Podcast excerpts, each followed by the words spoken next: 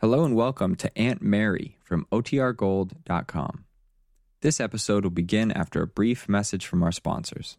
Another day is here, and you're ready for it. What to wear? Check. Breakfast, lunch, and dinner? Check. Planning for what's next and how to save for it? That's where Bank of America can help.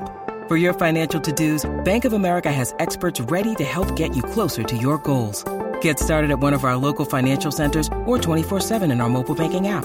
Find a location near you at bankofamerica.com slash talk to us. What would you like the power to do? Mobile banking requires downloading the app and is only available for select devices. Message and data rates may apply. Bank of America and a member FDIC.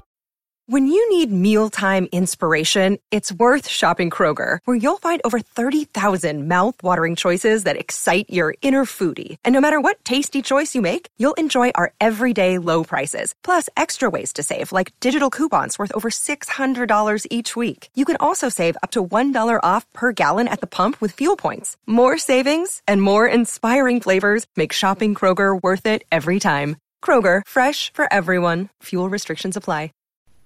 Now for our story. It was rather late in the evening. Peggy Douglas had come home after an evening spent with Nicholas Dorn, the young writer. Finding Aunt Mary's house dark, Peggy had gone down to the little house near the highway where Lefty Larkin lived. Lefty'd been very glad to see her. They'd talked for a little while about the past. At last, Peggy had confessed her real reason for coming down to see Lefty. She wanted to ask his advice. Looking at the girl he knew to be his daughter, Lefty had felt a surge of tenderness as he said, Lefty, you know how depressed I was a while back. Everything went wrong. There just didn't seem to be any point to things. I sure do know. It made me feel pretty low, too. I hated to see you unhappy. I'd get to feeling better, start forgetting all the things that had happened, and then something would bring it all back. I'd have to go through it all over again. Lately, I've been feeling a lot happier. Things began to mean something again. Yes, I've noticed you seem much more cheerful these last few months. Mm, I have been, Lefty. Ever since Nicholas Dorn came here. That's what I want to talk to you about. You see, something's happened. What do you mean something's happened? Lefty, remember when you came back from Chicago after all that terrible misunderstanding? I couldn't forget it if I wanted to. It was a low point for all of us, I guess. But there was one night when we had a talk, you and I. I remember that talk very well. Well, I told you then, Lefty, that you you were the nearest thing to a father I'd ever known. It's still true. You don't know how happy it makes me to hear you say that, Peggy. You couldn't possibly know. And tonight, well, I just feel as if I've got to talk to you. Nicholas is such a fine person. I couldn't go on without deciding. I do hope I haven't done the wrong thing. Well, I suppose I ought to start from the beginning. Then maybe you'll understand. You see, when Nicholas first came here, I was still all mixed up about about Bill. Why, the very morning I met Nick was that time Ben Calvert talked to me, said all those things. Someday I'm going to punch Ben Calvert's nose. Oh, it wouldn't do any good even if you did. As Aunt Mary says, I guess he just can't help himself. It might not do him any good, but it would give me a lot of personal satisfaction. Oh, well, it doesn't matter anymore. At least I don't think it does. Anyway, what I started to tell you, at that time I felt so sensitive, so hurt. It was all I could do just to keep going. You were pretty darn brave about it, if you ask me. Well, I tried to be. But sometimes I felt as if I was, as if I were being torn in two. But then I began to feel a little better. And Nicholas helped a lot. He's a fine boy, Peggy. I felt so from the beginning. Yes, he is. And, well, you see, Nick's experience was something like my own. I mean, he'd been hurt, too. He was trying to recover his equilibrium as I was trying to recover mine. So we used to have long talks. We got to know how we both felt about things. Of course, we didn't always agree. I've heard you two going at it hammer and tongs. But I knew it didn't mean anything. I figured you both had the same ideas, only you had different ways of expressing them, maybe. Well, I wouldn't say we had the same ideas exactly. But we understood each other's point of view. Well, any time you can reach the point of understanding the way the other fellow looks at a thing, you're out of the woods. That's just about the most important part of getting along with people. I guess you're right. Now look at your Aunt Mary. She can always put herself in the other person's place. Understand why they tick the way they do. That's what makes her such a wonderful person. Mm. I don't know what I'd do without her. But that's one of the things that worry me now. Somehow, this is one time that I don't entirely agree with Aunt Mary. Oh, well, don't worry about it. You'll get together sooner or later. You always do. Yes, but. Well, anyway, I'll go on. About Nicholas. We've seen a lot of each other, as you know. Had a lot of fun.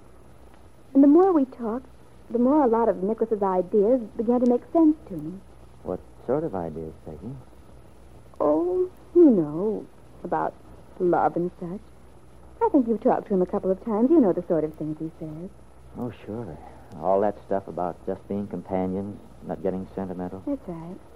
But I've never put much stock in that. I as much as told him one time I thought he was talking through his hat. You did? What did he say? Oh, he sort of flub-dubbed around, spouted a lot of philosophical jabber. But it didn't bother me. Nicholas is too fine a person, too sensitive to really believe all that. well, yes, he is sensitive, Lefty, but well, I think you're wrong about his not believing what he says about marriage and love. He believes it heart and soul. You mean to say he sold you on it? Look, Peggy, don't let him kid you. I know better. Eh, Remember that day I went over to the place on Kenmore Road with him? Yes? Well, if I ever saw a guy who was romantically inclined, Nicholas was that guy. What do you mean, Lefty? Well, he he was showing me through the house. He was talking about all the improvements he planned to make. He'd say, I sort of thought it'd be nice to paint the kitchen yellow. Women like a cheerful kitchen. Then he'd look sort of foolish and glance at me quickly to see if I caught on. he didn't sound much like a confirmed bachelor to me. Oh, it's not that Nicholas believes in being a bachelor. No? Well, what makes you say that, Peggy? Well, I'm pretty sure that's all. Maybe I'd better finish telling you the story. Unless it's putting you to sleep. Oh, anytime I go to sleep when you're talking to me, you'll know there's something seriously wrong. All right, then. You see, when Nicholas first told me he didn't intend to go back to Hollywood, that he'd like to stay here in Wakefield, I was surprised. He'd always intended to return there. I know he did when he first came, but it didn't surprise me when he decided not to. And then one day he told me he'd found that little place, the one he showed you. He said he'd decided to buy it.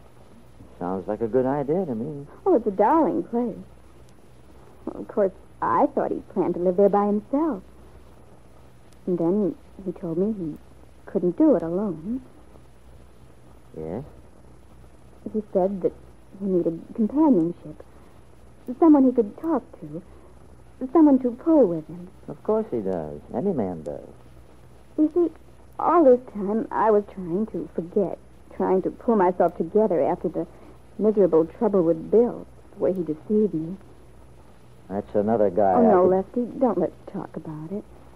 All I meant was that it wasn't easy to stop thinking about it then.